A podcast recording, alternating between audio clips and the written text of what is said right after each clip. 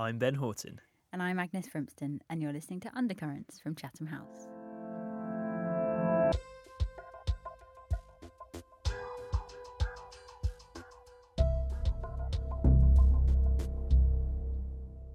Hi, Ben.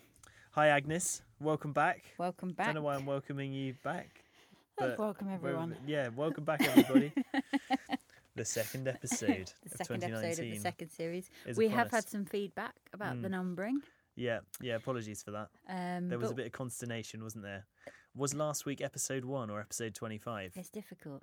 I think you were right. I think it's series two, episode one, but we have had feedback. I think I was right too, but I've folded. yeah. We like. really I'm glad that both of us think I'm right, and yet both of us recommended that we that we like probably reconsider.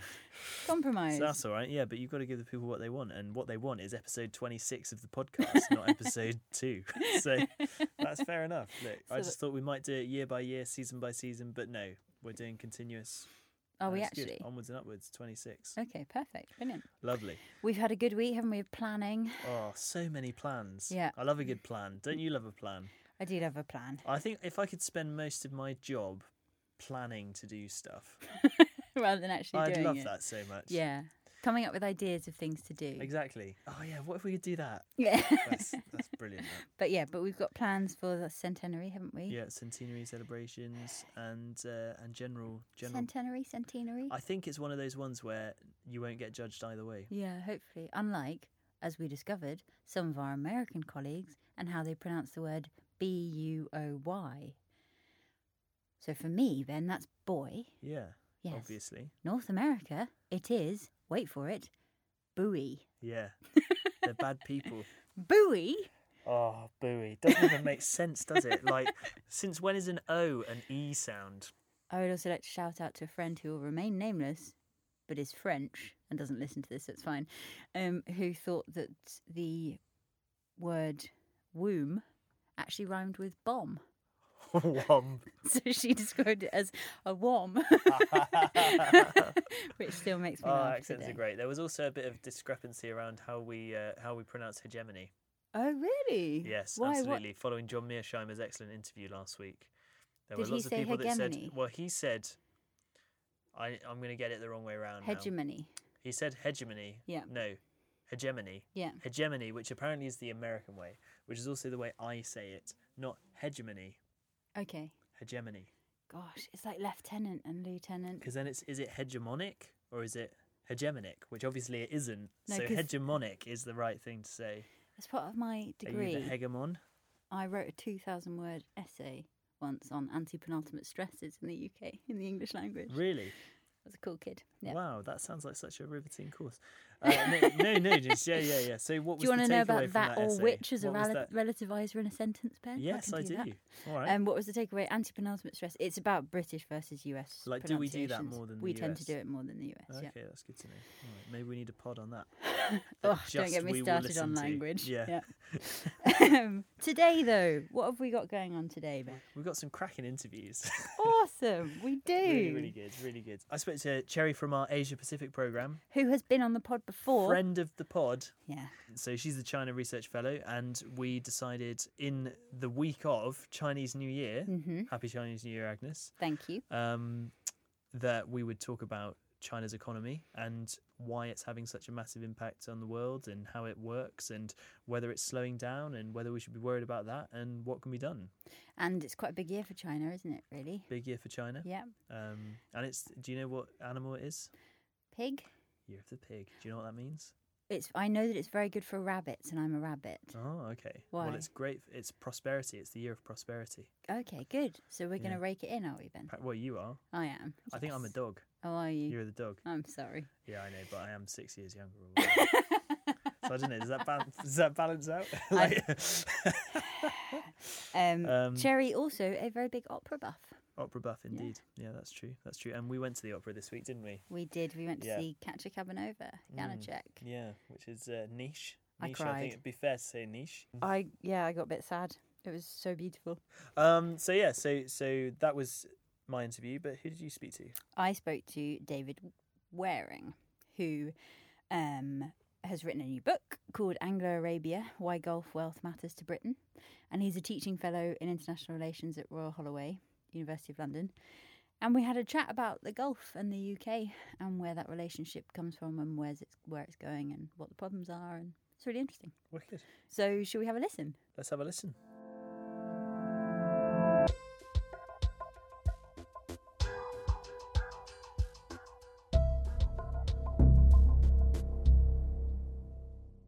Okay, so now I'm joined by Yu Jie, who is the China Research Fellow at our Asia Pacific program here at Chatham House and can also be found teaching at the London School of Economics. Uh, and her recent article in the Excellent magazine, which is The World Today, Agnes will be happy I mentioned, um, is titled Marx and Spenders. an excellent title. An excellent title. Um, and uh, it's an examination of um, what's going on currently in the Chinese economy. Um, and it's a good time to be talking about China's economy as it is the week of Chinese New Year. So happy New Year to you. Happy New Year, Ben. Um, what did you get up to? Oh, um, I had a good party, and also I received a present of how to make a cocktail. Ah, And because I was drinking cocktail with a friend of mine, and I never really know how to make it, and then finally there's a book given to me, and then I'm going to make him cocktail next time. Excellent. And what's the cocktail of choice? Uh, the year of plenty Ah, and the year of prosperity. Aha. Okay. Intriguing. Excellent. Well, one of the major news stories that's uh, kind of been out in sort of business circles in 2019 has been this ongoing tension between the US and China in terms of trade and general economics. And also, uh, to put a kind of personal spin on it, there has been the, the controversy over various people that run Huawei, the, Mhm. the mobile tech giant from China. So I thought now would be a really, really interesting time to just do a bit of a primer almost on the Chinese economy and how it's structured and why it has such a significant influence on the global economy today. Sure. So let's just take it right back to the start of modern Chinese Mm. economic history. Could you just tell us a bit about how the Chinese economy developed in the 20th century? Whoa, that's a very big question. Um, actually, it was the foreigners, like the British and Americans and the Europeans, introduced China about modern economy. You know, the way how demand and supply should be organized and should be distributed. But in particular, what I'd like to emphasize in here is since the establishment of the People's Republic of China or Communist China, and we had various economic models, and it is a state-led economy or private enterprises. But at the end of the day, what I've, what we have seen so far is an economy very much based on state intervention, state-led, uh, state planning. Mm-hmm. So it's not a market economy as China claimed itself supposed to be. And interestingly, what I found in numbers. Now I start with my my all my years of the milestones of the Chinese economy. Now, 1949 is the establishment of the People's Republic of China, and that's where the state-led Soviet Union style planned economy began. And 1959, we had the Great Leap Forward, and again, is a state-planned economy with steel production, something concentrated, and with the steel production and aluminium production very much in favored by the regime. And then 20 years after, we had Deng Xiaoping introduced so-called capitalist capitalist style of economic reform and opening up. Mm-hmm. So the market has to decide what would be the best for the national economy. And what was the reason behind that shift? Why did he uh, Well- decide to do that at that time? The shift was because not just the 10 years uh, turbulent years of Cultural Revolution, but also because of what I mentioned earlier, the Great Leap Forward, Mhm. 1959. And we have only produced, only developed one single industry, which is steel industry. Yes. And therefore, this has made the economy in a very vulnerable position. and the entire country has no any manufacturing capabilities at all. Mm. Almost like a Soviet Union, you know, in a incapable of producing anything you can use for everyday life. And therefore, Deng Xiaoping finally decided if we are going to make a living or make the population have some pocket money, and the best way to start is to start to introduce a new economic system. Now, this, this is only so far. 79 is a positive story, but 10 years after is uh, what I call it the darkest hour of the mm. Chinese Con- Communist Party in the modern history because we had a Tiananmen, and therefore most of the foreign powers or most of the Western powers which offered China economic assistance from 1979 up to 1989 stopped. Could you So- just remind us what happened at Tiananmen Square there? Well, students and workers felt the political system somehow didn't work in their favor, hmm and therefore they required to have a, a alternative political system. And this also mirrored what happened in the Soviet Union in 1989. hmm Yeah. Right. And then, obviously, China entering the stage of economic isolation. Then, gradually, because of the sheer size of the economy, 1999, the United States and the European Union finally agreed China should become a member, a full member of WTO, the World Trade Organization, hmm which for many Chinese considering that's a historical milestone for China reintroduce itself to the so-called international order. And then 10 years after, during that time, we had a economic financial crisis in 2008.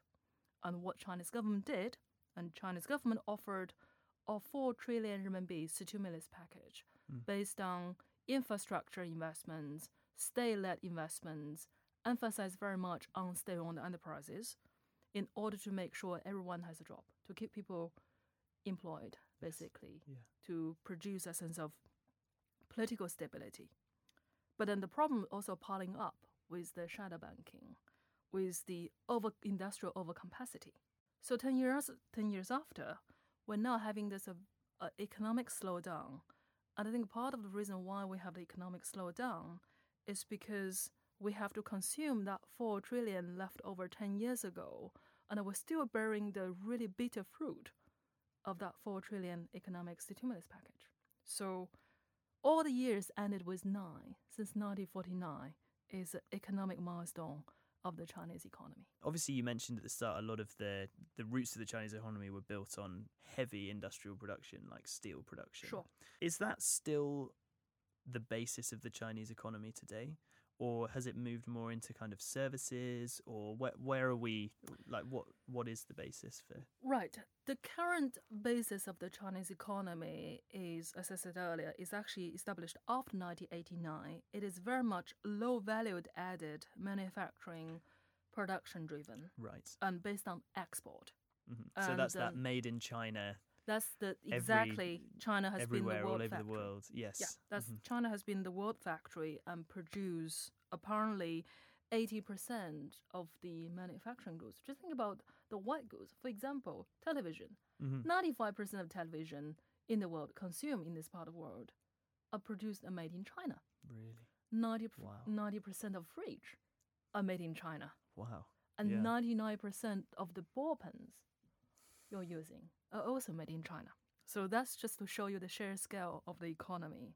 But nevertheless, the state also somehow developed a very vibrant private economy.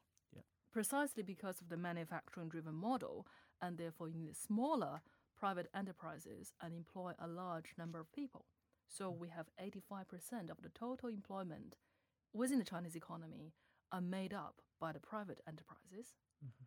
But interestingly, even though the private enterprises, because of its sheer scale, is not as decisive as the state-owned enterprises in here, Mhm. because the state-owned owned enterprises in China control most of the strategic sensitive sectors such as oil, mining, telecom, banking, and shipbuilding.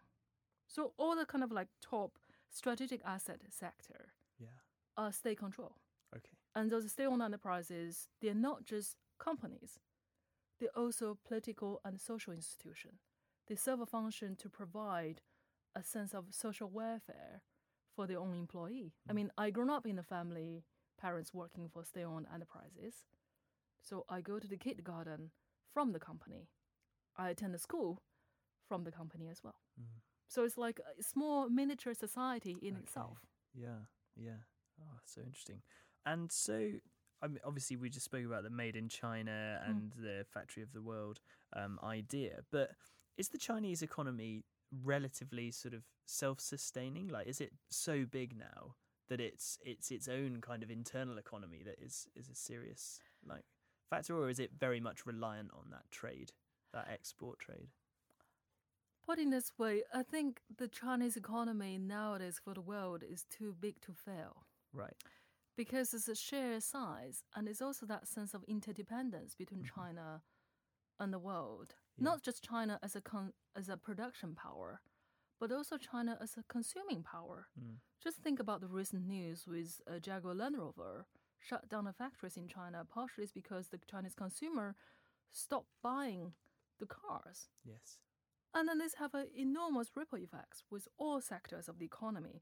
So we are in that stage of everything all got entangled.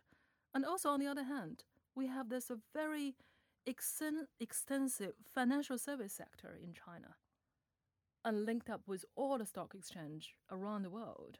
And even in London, given where we are sitting now, we're talking about pairing between the London Stock Exchange together with Shanghai Stock Exchange. Mhm. So you show the inter intertwinedness of the, the world economy and the Chinese economy. Okay, so if if the Chinese economy slows down, then that has very serious implications for the rest of the world. For the world, but Yeah. also for the Chinese Communist Party, for the Chinese political Right. elites themselves, because that's how their own legitimacy, that's part of the key elements of the Chinese Communist Party's legitimacy. Mhm. by providing a, a reasonable living standard to its own population without letting its own population questioning about the political values Mhm. and the various freedoms we enjoy in this part of the world.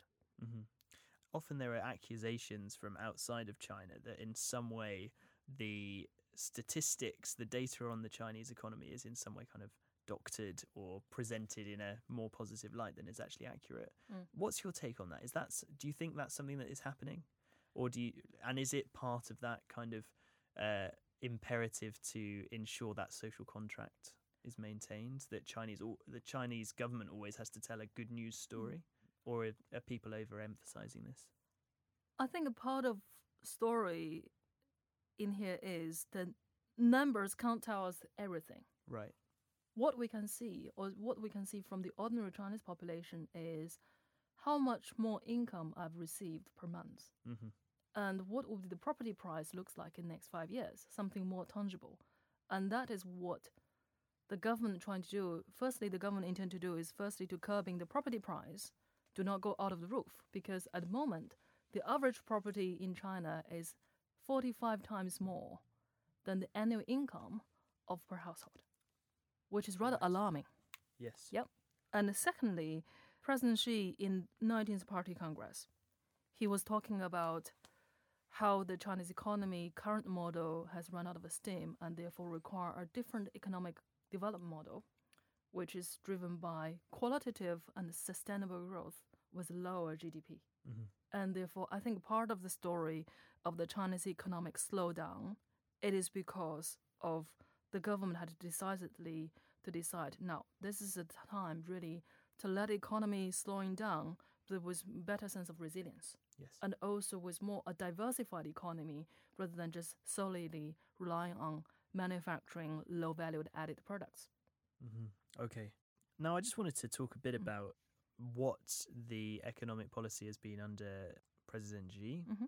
Uh, now, a few years ago, he launched this Made in China 2025 strategy. Could you just tell us a bit about what that strategy is aiming to do and whether or not it's been successful? Sure. Um, Made in China 2025 really aims to achieve China's eventual economic transformation from low cost manufacturing hinterland to make China become a great innovative power. And then this is probably the priority for President Xi and his comrade. And then Beijing has set up 10 strategically and techno- technologically important sectors um, to enable China to achieve those cutting edge technology which would jump ahead Mm. of the United States and many other advanced economy. So these sectors including information technology, biotechnology, aerospace and defense, the telecoms, including the 5G we will probably perhaps discuss, uh, discuss later, and also uh, electric vehicles. So these are the in the certain areas where Americans used to have a monopoly, and China wants to challenge that monopoly. Mm-hmm. And that's made in China 2025, and that's really part of the catalyst for the current round of China-U.S. trade war. And then so far, the Chinese government has spent 1.5 billion US dollars in order to pursue this Made in China 2025 initiative. And as you mentioned, the trade war, it's not going well, or is that a sign that actually it is going well, and the US are having to respond? I think the trade war, the disputes are two layers. First layer, in the very simple terms, is, is about tariff, it's about the trade imbalance between China and the United States. Yeah. It's because of the consumption pattern in two countries are very different. But that's only scratching the surface. Now, the root cause for this current round of trade war, uh, for two reasons. Firstly, it's made in China 2025. China intended to challenge the technology monopoly of the United States. And secondly, I think it's to do with the Chinese state behavior or the party's behavior in determining the economic activities inside China. And that's perhaps is something where the United States found deeply uncomfortable about it. Because we're talking a country or the party will be able to dictate latest telecom technology, Mm. be able to dictate how do you, where your drone would fly, and the party will be able to collecting your data through robots. And this sounds very alarming, an authoritarian regime It is to own all those technologies Yeah. and apply in a different ways. yeah. So that's a concern for the United States. And the second concern for the United States is on the intellectual property rights. hmm And there has been a long complaint about China's practice in the IPR, intellectual property rights, Right. and has not really been follow what WTO is supposed to do. hmm Could you talk a little bit about uh, about that actually? This intellectual property right? Is it just that um, China has a different approach to the idea of intellectual property, or are they just ignoring the rules? Uh, well, I think the root causes are two. Firstly, um, certain Chinese provincial government, not central government. Central government has always been very clear they would like to protect the intellectual property rights of foreign firms which invested in China. But the provincial governments uh, intended to developing its own industrial policies, Mm. and therefore they have to bypassing the orders made by central government and to acquire those technologies, and therefore made the foreign companies, whoever invested in that province, to do the forced technology transfer. So this has really frustrated many foreign investors inside China. Um, so this is one thing. Now, secondly, it is also because this whole notion of rule of law does not always be you know does not exist in China even because if we're talking about rule of law, it's not just about in a, at a grand level of mm. constitutional rule of law, but it's also down to commercial level rule of law, how the corporate contract should be drawn, and how the technology transfer should be abide, and what kind of regulation they would offer if is if there is a technology transfer.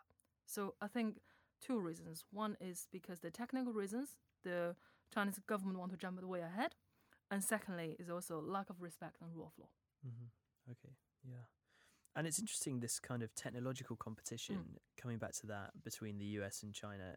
It's almost as though China's economy has grown so powerful that it doesn't need to kind of mandate that. It's almost like the US companies will almost come to them. So I, I was just thinking, I mean, I don't know if this is accurate, but Mm. I was thinking of uh, the recent case where it was revealed that Google was working Mm. with Chinese tech providers on a specific version of their search engine, which does not have the protections Mm. around people's data, Mm.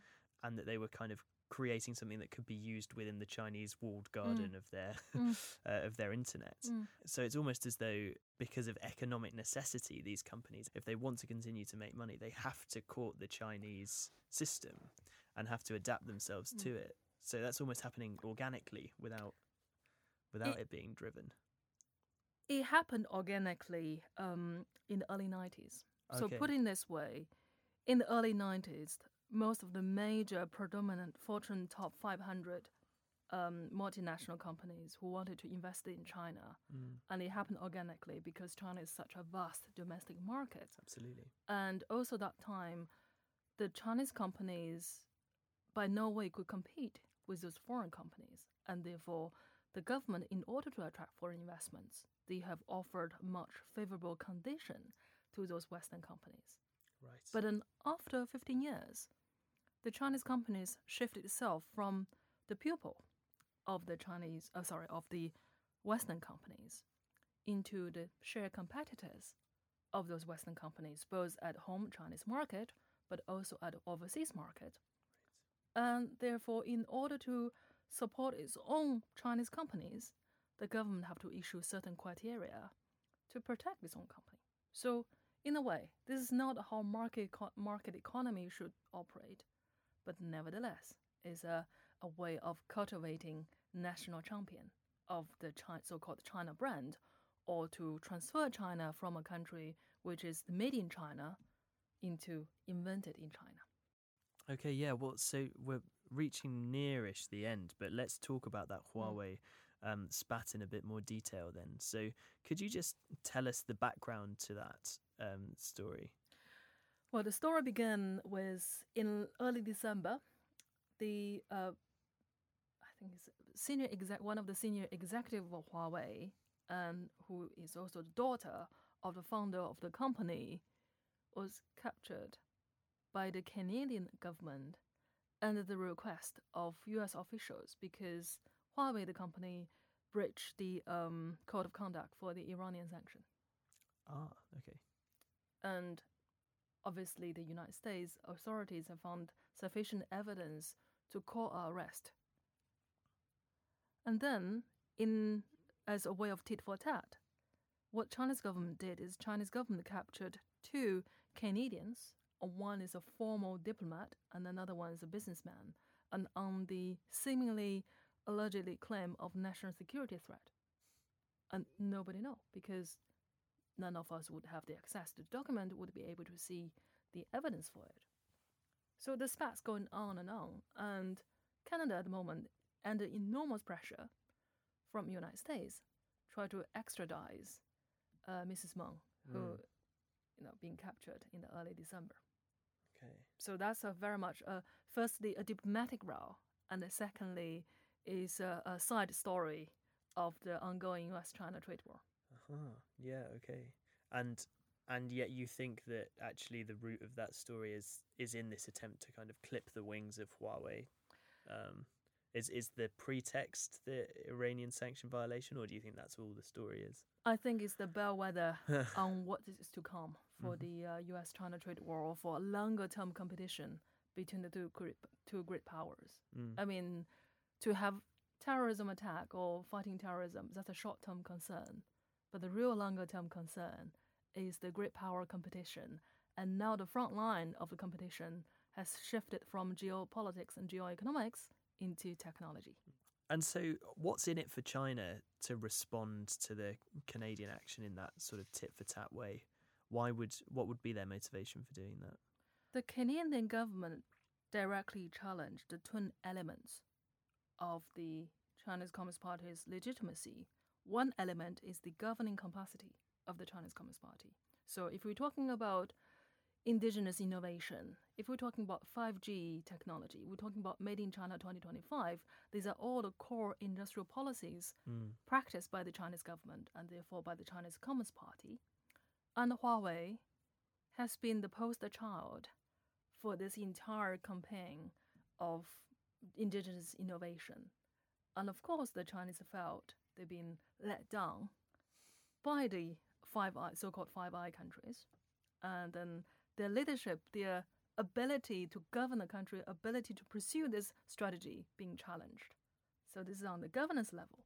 Now, the even deeper level, many Westerners will not be able to understand in here is the deeper cause of this very strong sense of nationalism Mm. inside China, and therefore require the government and the party to behave in a certain way. Because ultimately, one of the legitimacy of the Communist Party is to make sure the Chinese people will not be bullied again, like what happened in the last 150 years. hmm And that narrative has a very strong currency inside China.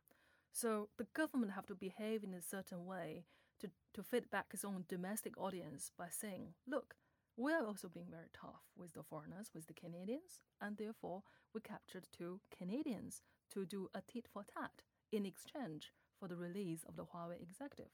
hmm And that is directly to answer the domestic co- constituency Xi Jinping has. And that seems to be somehow uh, not really picked up by the Western governments and also by the Western media in here. Yeah, that's so interesting. I think uh, too often there's a Mm. an assumption that because of the system of government in China, that actually Chinese politicians don't Mm. feel under pressure from their from their population because they're not directly democratically accountable to them. But actually, there is the dynamics are still at play, aren't they? There are certain unspoken rules Yeah. between the party and its own population. Mm-hmm. So, to sh- to play tough internationally is part of the behavior the Chinese population expect its own regime to behave so, and that's why we have we end up in a scenario where we are now. Mm-hmm. Absolutely. Well, thank you very much for explaining all of that. That was really interesting. Great, fantastic.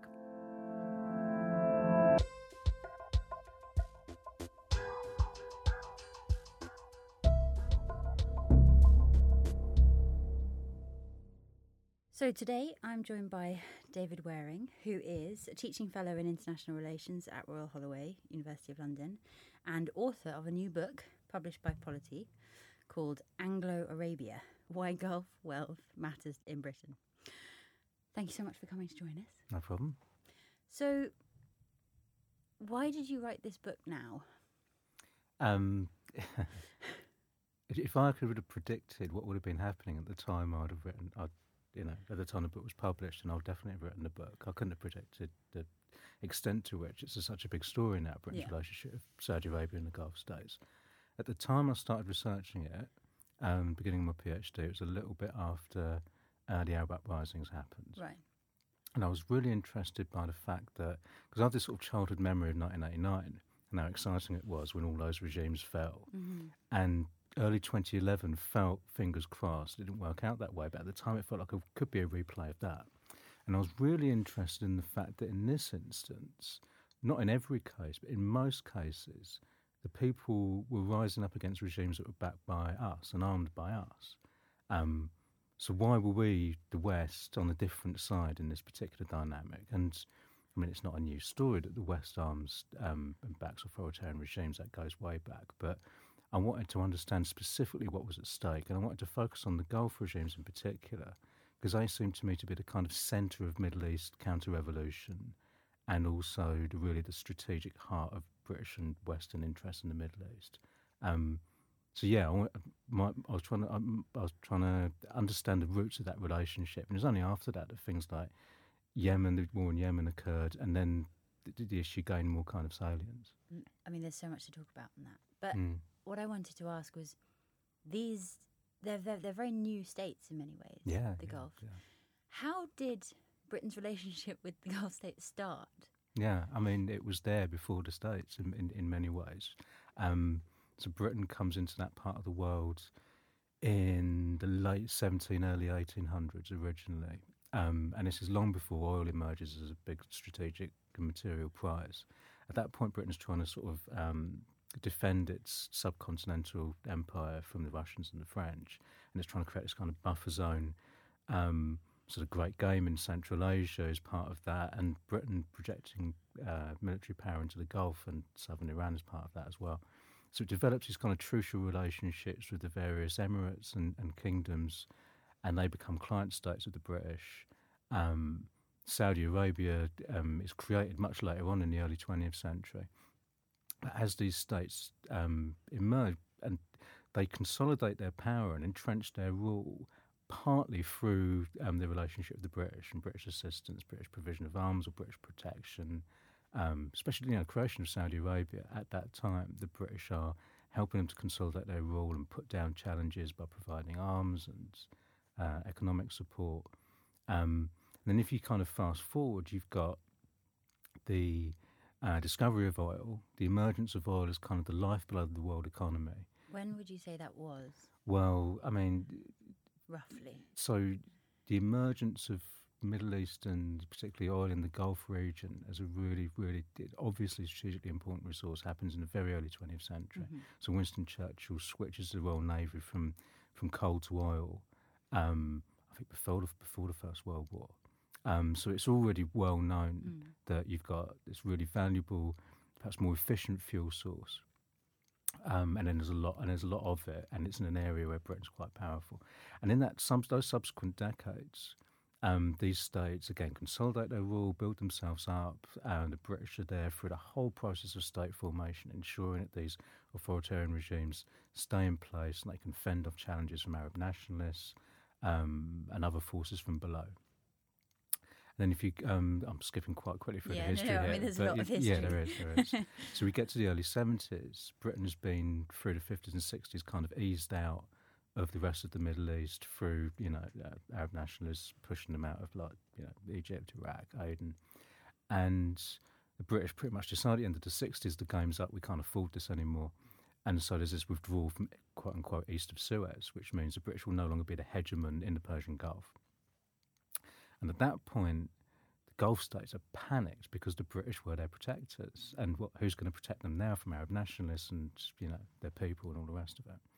Um, and what the British do is leave advisors and continue a certain kind of relationship, even though it's not a, dominance of the middle of the of the of the Gulf. Um, they're still uh, leaving advisors in the various governments, training the security forces, providing arms, and all the rest of it. And just after that, you've got the oil crisis. So Mhm. suddenly these states have a huge windfall just after quote unquote independence.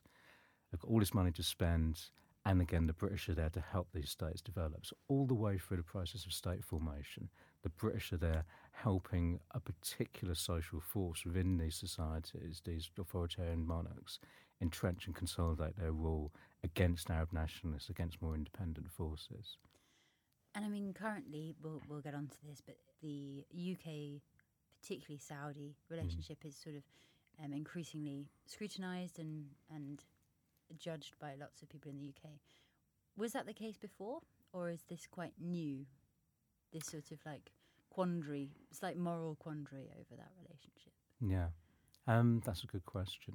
It's not something I didn't look at so much in writing the book at the level of dissent, and perhaps that would have been an interesting thing. I mean, I've worked with uh, Campaign Against Arms Trade and, and used, they've got this huge archive of old press cuttings, which Mm. I've, I've read the whole thing now. And um, they've been going since the 1960s. So there has been, you know, pa- dissent from like British pacifists, for example, Yeah. um, in terms of the arms sales. Um, but yeah, in, in terms of scrutiny, thinking about all for the press coverage I've read over the decades that um, I covered in the book, I think the current controversy is as much controversy as there's ever been in the modern era. Right. Um, perhaps you can think back to the 90s and the stuff around corruption and Mm. Jonathan Aitken and all the rest of it. But I think, as far as I can tell, this is fairly unprecedented, the extent to which it's now bordering on a scandal, Yeah. you know.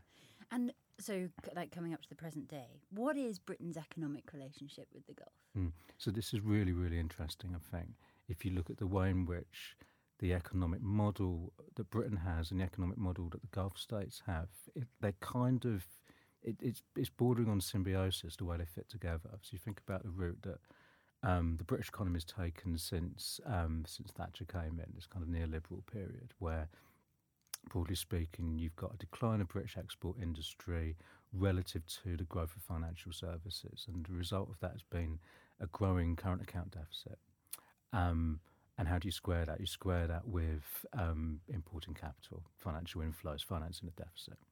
Um, Now, at a similar time, not exactly, but a similar time, more from the 2000s onwards, the Gulf states have had this huge windfall from high oil prices. So oil prices were pretty flat in the 80s and 90s, but with the growth of China and India in particular, um, the oil price shot up during the 2000s and right into the middle of the current decade. So these guys have had a huge windfall.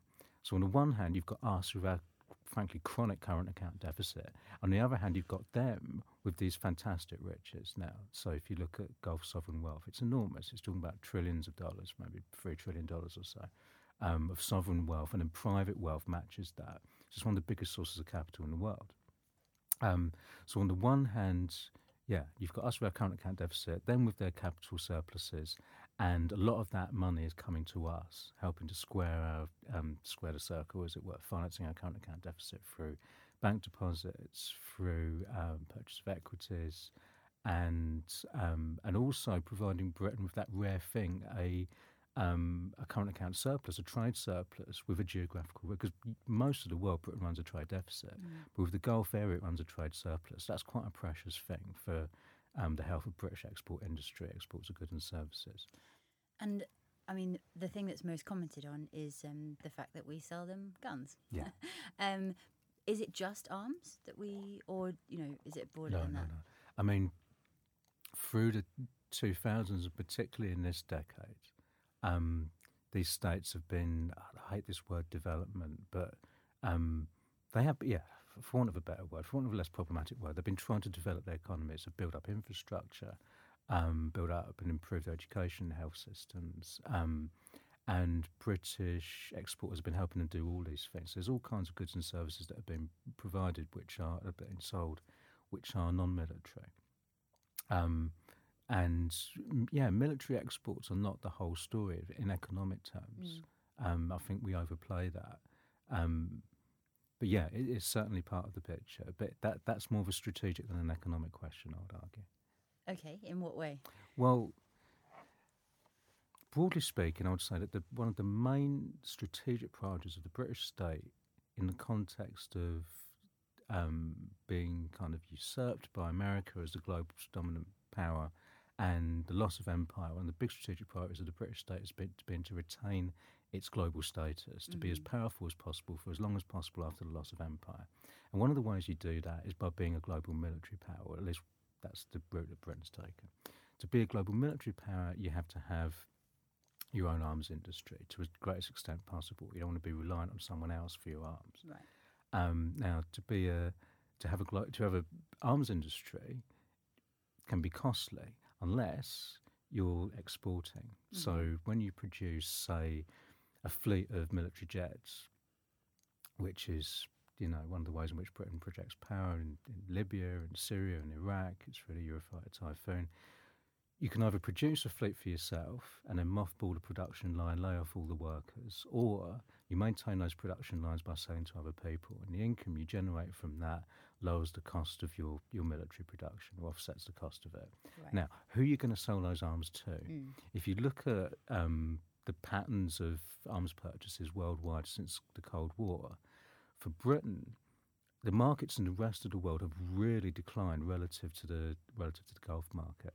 So the Gulf market is still pretty buoyant, to say the least. They're st- still importing huge amounts of arms. But also, you can't sell arms to your enemies. Yeah, quite yeah. right. So, um, so what you end up with, and there's a graph in the book, loads of sexy graphs in my book, and one of the um, graphs I like the most, or is, I think is most helpful, is the one about where British arms go, which mm shows the, just a very steady decline for 25 years of British arms sales to parts of the world that are not the Gulf, and a very steady increase in exports to the Gulf to the point where it's now about half and half. Mm-hmm. And most of it, in terms of value, um, goes to the Saudis. And we're talking about it's not just, you know, I don't know, machine guns or this, that, and the other. It's the big weapon systems yeah. that we're making for ourselves and we're also providing to them. Um, so petrodollars don't just buy our goods and services and give us an export um, uh, surplus with a certain part of the world. They don't just finance our current account deficit, they also sustain or help to sustain rather the military industry that we need if we want to be, and that's a big if, but if we want to be a global military power going forward. And I mean, one could get into a moral discussion about the arms trade. Mm, one should. Think, yeah. But I think the, the, the discourse around specifically Saudi Arabia and, and the UK selling arms has been something that we're not hugely comfortable with, Mm, we can overlook it. mm. And then Yemen happened. And uh, do you think there's been a switch since Yemen? Do you, do you think that has changed the the sort of moral compromise element, or do you think we're just becoming more aware of this stuff generally? Um, I think that's a good question. I think it's raised the political cost to the British state of maintaining these relationships. Yeah. Um, it was easier to, you know, it's more likely that the public would forget about it or not pay attention to it, whereas now they are paying attention to it, close attention. And yeah, to some extent, I think there was perhaps an expectation that these weapon systems would be sold and then they'd just gather dust. Mm. You know, I mean, the, the, the Which tar- is an odd, an odd presumption, isn't it? Really, this sort of Yeah. like, like like the equivalent of Victorians buying thousands of books and never cutting the pages. you know, we'll just have fighter jets on the shelf to look nice, but we won't use them. Don't worry. Well, I mean, it's part of the relationship. They're sustaining the military industry that, that we use in part to protect them, so they Mm. get something out of it. Um, you think about 1991, um, when uh, 1990, sorry, when Saddam invades Kuwait and is supposedly threatening Saudi Arabia. They don't then fight back themselves and defend themselves with these fabulous weapon systems that we've sold them. You know, we'd already sold them the Lightning jets in the 60s, the Tornadoes in the 80s. Um, but when it came to it, uh, they needed the British and the Americans to bail them out. So I think not perhaps not many people expected them to act as an indep- I don't want to say independent military force, but act on their own initiative as a military force. But they have done now, and now we have to think about what the implications are for us. Because the the really important thing that I think people don't fully appreciate is that it's not that we just sell them. We sold them some um, jets in the past, and now they're being used, but it's too late because we sold them. The relationship we have is that we provide the jets, we provide, and these, this is under a contract which says that we will continue to provide ammunition, spare parts, training, all sorts of technical logistical support, um, technical and logistical support. Philip Hammond, as Foreign Secretary at the beginning of this war, said, March 2015, we'll do everything short of engaging in combat to help the Saudis, and that's what that that that support effectively sustains this Yeah. bombing campaign. You know, um, without the British and American ongoing practical assistance that's been provided throughout all these atrocities throughout the last four years, you know, the bombs could not continue to be dropped, the missiles could not continue to be fired. So the the degree of complicity is, is quite deep. Mm. And when you're talking about the world's worst humanitarian crisis, you're you're beyond the point where you can just hope no one notices that you're back in these regimes. It's, it's it's too late for that. And um, to you know, to look at Saudi specifically, do you think that that change, that shift to people to them actually using the, the amni- uh, things that we've sold them, Mm. is that with the new crown prince? You know, has that because Saudi's a really interesting one in that, you know, technically women can now drive, Mm. And that is seen, I think, by some in the West as great liberal progression. Mm. Whereas actually, if you look at the campaign behind it Yeah, and what's happened to people, yeah, um, it's very much not. yeah. Equally, you know, now liberally people can go to the cinema, Mm. but that's only because everybody's got 14 phones and they're watching films on their phone anyway. Mm, yeah, yeah. So I think that the West can sometimes look to him, or before before Khashoggi, Mm. I think the West were looking to him as a sort of very progressive Mm. Leader, you know, stepping away from the clergy, um, influence and all of that sort of stuff. I think that's shifted now, Yeah. potentially. Yeah. Um, although I don't know what the impact of that will be. But do you, do you think it's because of him that these these things have changed, or There's a definite shift in style, Yeah. in governing style. Put aside the reform thing, although let's come back to that because that's very interesting. Um, in, in geopolitical terms, they're much more assertive, much more aggressive. Yeah. Um, without personalising it too much, that may have to do with the immaturity of the guy as well as his just a general personality. Someone who's used to getting his own way. right? Okay. But there's just been a series of aggressive misjudgments with Mm. regard to Qatar, with regard to the Lebanese Prime Minister, Yeah. with regard to Yemen, with regard to Khashoggi. Um, Would you maybe briefly explain to our listeners who aren't experts on the region what do you mean by the Lebanese prime minister? um, so we, we, we're going by media reporting, but as far as we're aware, the Lebanese Prime Minister, um, because the Saudis are unhappy that he might be making too many compromises with Hezbollah, hmm who are, it's just a fact, part of Lebanese society and Yeah. not a part of Lebanese society that the Lebanese Prime Minister can just wish away. But the Saudis aren't happy with, with the Lebanese Prime Minister dealing with them in the way that he was, so they invite him over to Saudi, whereupon, according to the press reports, they take his phone, off, take his phones off him, take him off to a secure location, intimidate him a little bit, and force him to res- resign on TV.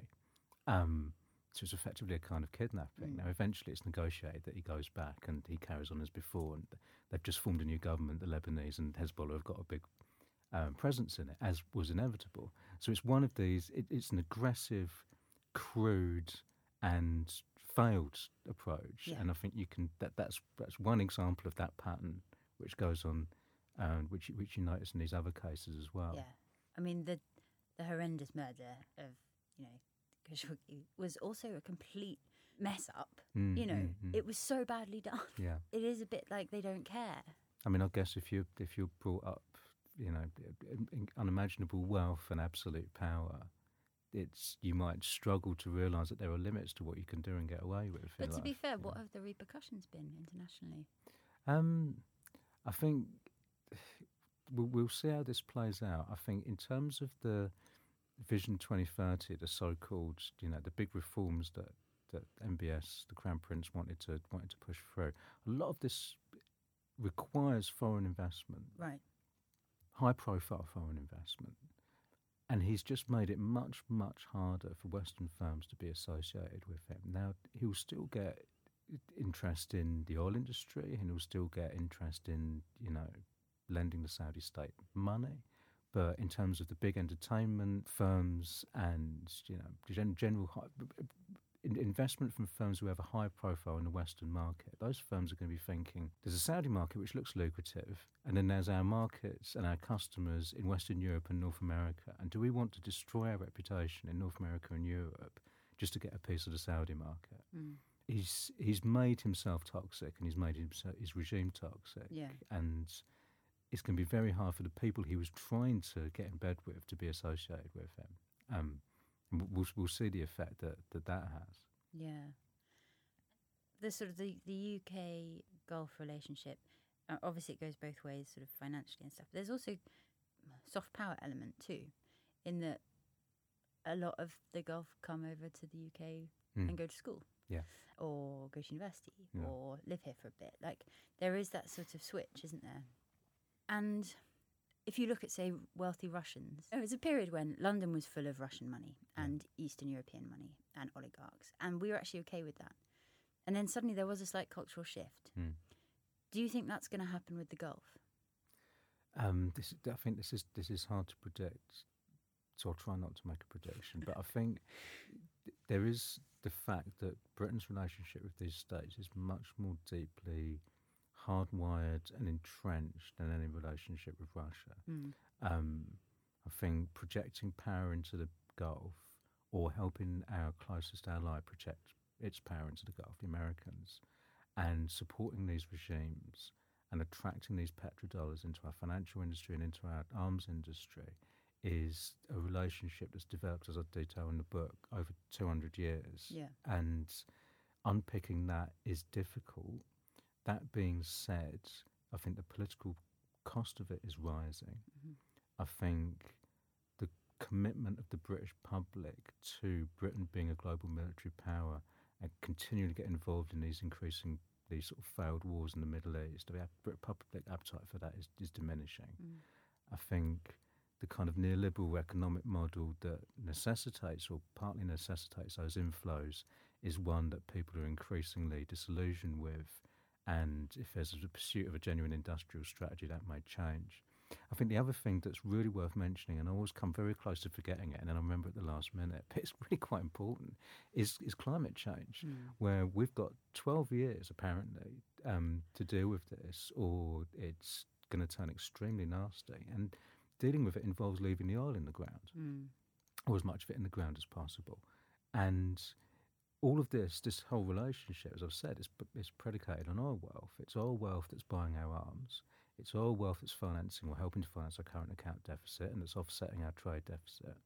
And even if you like British neoliberalism financed by Gulf capital, and even if you like British militarism um, sort of funded by Gulf capital, Gulf arms purchases, the money's either the money dries up or the world's not going to be worth living in. Mm. So, in that sense, it goes beyond what your political preferences are and whether or not it's desirable, um, and, and comes down to some quite harsh realities. So, you know, perhaps at this point, policymakers need to be thinking about how they make the shift rather than whether or not they want to. Yeah. But I mean, like you say, this relationship, the, the, the British Gulf relationship, is, is so entrenched and, you know, started a very long time ago for different reasons. Mm. So if at some point the oil does run out, or we have to, like you say, we have to stop taking it out of the ground, Mm. presumably we will still have an ally there who maybe will need us far more than ever. You know, can Britain just leg it at that point? Or do you think it might have to stay in that bit of the region to counterbalance whatever worries they might have from other other states? I think what Britain's been doing in that part of the world fundamentally is protecting those regimes from their publics. Yeah, okay. I think that's what's been going on for the last 200 years or so. I think we, we particularly with regard to you know, the Arab uprisings, especially in Bahrain, Yeah. where it's just as a, it, mean, it's a fairly clear cut case of a what was full of talk of sectarianism right at the beginning in February March 2011. This was a broad based, non sectarian, perfectly peaceful, and compared to the size of the population, massive movement for democracy, and it was just violently crushed Mm. by security forces armed and trained by us and the Americans. Um, and what I think is going to be interesting, if and when we, as a species, do the sensible thing and stop using oil, and these countries run out of that revenue, is what happens to those regimes. Mm. Um, let's not pretend that every social force in the Gulf that's not the regimes is is nice, but there might be hope for human rights defenders and Democrats in places like Bahrain, people who right now are jailed for life by these regimes and tortured. Maybe they'll find that that obstacle that's been placed in front of them, the regimes, and behind them, us, Mm. um, is less formidable because the oil wealth's gone. So we'll see how it plays out. As a last question, and this is a tricky one, I apologise. What would you personally like to see Britain do with Mm. this relationship? Um, I would like to see Britain abide by its own rules on arms exports, which say that we should not be selling arms where there's a serious risk that they might be used in violation of international law. I don't know how the government have convinced themselves, but they have, that there isn't a serious risk that the arms might be used in violation of international law in Yemen. Um, but if they stuck to that rule, those planes wouldn't be flying, those bombs wouldn't be falling, and Mm. people would be living who are otherwise not living. Um, I don't think they should be selling arms for use in internal repression, which is clearly what um, that's that's the basic function of the Gulf Security Services is internal repression. So stick by those rules, and that would be something. I think more broadly, Britain should be thinking needs to be thinking about having an industrial strategy that closes this trade deficit and makes Britain the British currency less vulnerable. Um, and if it can do those things, and if it can develop green technology and things like that as part of its industrial strategy, um, then we can have this transition to a low carbon future, and you know that can have the effects that we, that we talked about that we talked about before. I'm, I'm generally not a huge fan of of British neoliberalism and of British militarism. Um, so, and, and anything I recommend is going to be going in a direction of trying to dismantle those things. But I mean, you could argue that Britain has such influence in that region Hmm. that it could be using it in a different way. Yeah, well, I f- I'd- I'll put it this way. I don't see the British state as a benign force for good in the world. And so I don't think about it in terms of all the great things that Britain can do. I see it in terms of there are obstacles to processes of social contestation, processes of social contestation which in our country eventually resulted in democracy but which in other countries have not got there, partly because there's been outside help for authoritarian forces. Mm.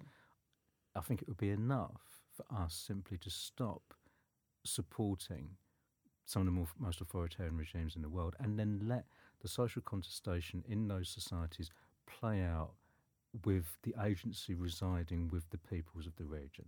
Mhm. and let them sort these things out and, and, and take their countries in the direction that they want to, rather than thinking of us as the agents of liberalism and democracy, which we're, you know, just his record shows that we're not, at least in this part of the world. Let's just step back, remove those obstacles, or stop being an obstacle, Mm. and let them work things out for themselves. I think that's the most positive thing we can do. Excellent. Um, well, thank you so much for coming to speak to us.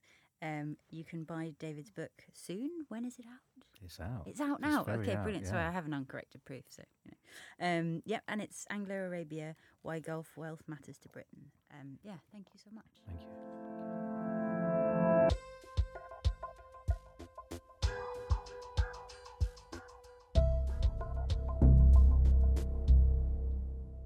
Well, that was a really fascinating interview. If you're interested in more on Saudi Arabia, there is a great interview that we did in the last series with Jane Kinninmont. Yes. So have a listen to that if you want to hear a bit more on the topic. Um, that's all we've got time for this time. That's all we've got time for. But yeah. we'll see you in two weeks' time. in two weeks' time, yeah, in which we'll have some really, really interesting interviews for you again, and uh, hopefully some news about a potential new series. Ooh, which isn't that. really a surprise because we've sort of flagged it before. I know, but we've not said when it's coming. That's true. That is Yeah. true. Maybe. In the meantime, I'm Ben Horton. I'm Agnes Frimston, and you've been listening to Undercurrents.